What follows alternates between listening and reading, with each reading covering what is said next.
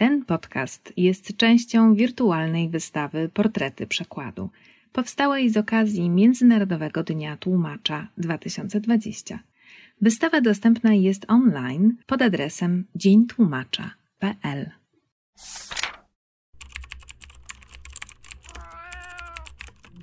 Na przykład podcast Stowarzyszenia Tłumaczy Literatury.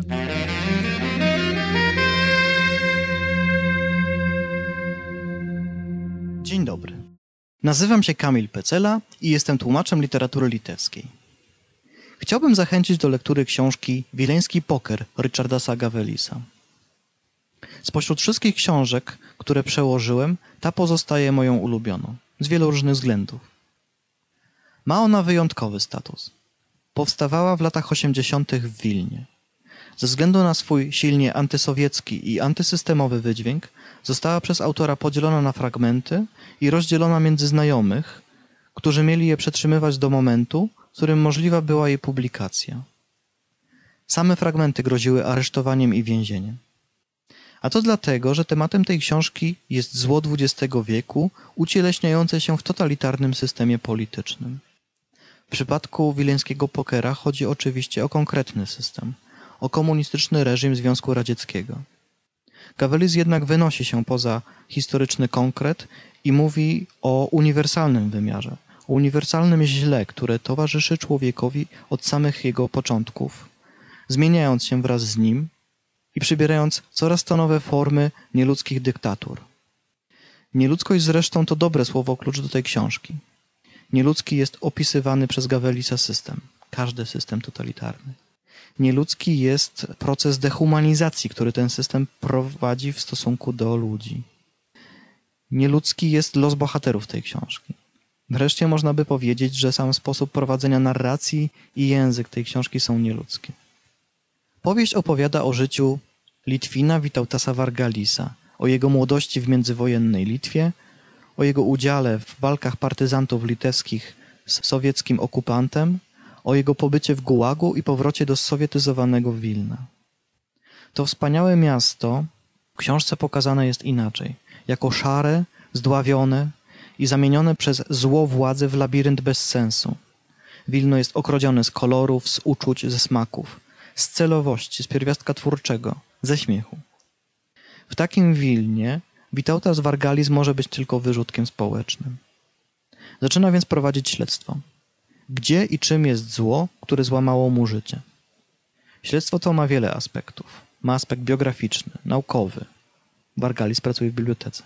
Społeczny, polityczny, filozoficzny, mistyczny, a nawet erotyczny i kryminalny. Jednym z wniosków, jakie wyciąga, jest to, że władza i zniewolenie zakorzenia się w człowieku. Dosłownie, w jego organizmie.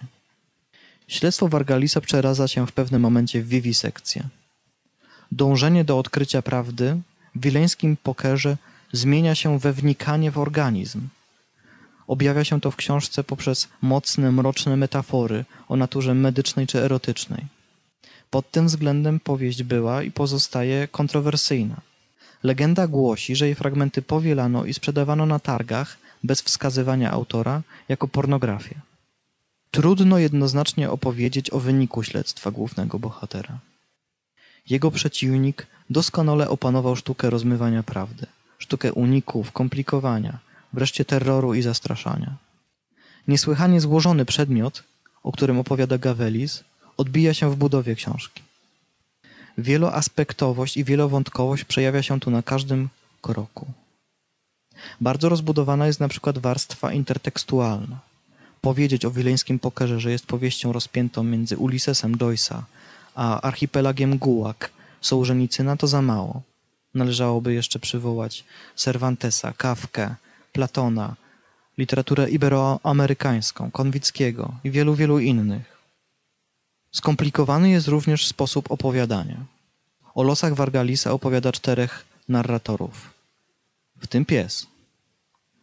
Ich wersje nie nakładają się na siebie. Każda jest inna.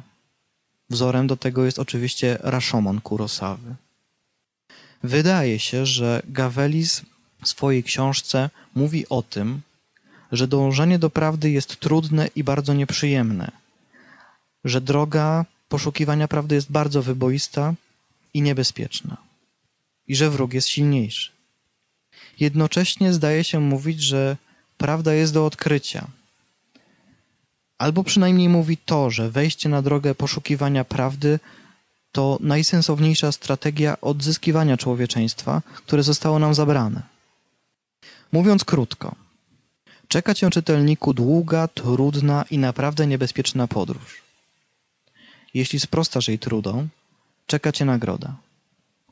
Oczyszczenie z tego szarego pyłu, który na tobie osiada. Przeczytaj Wileński Poker.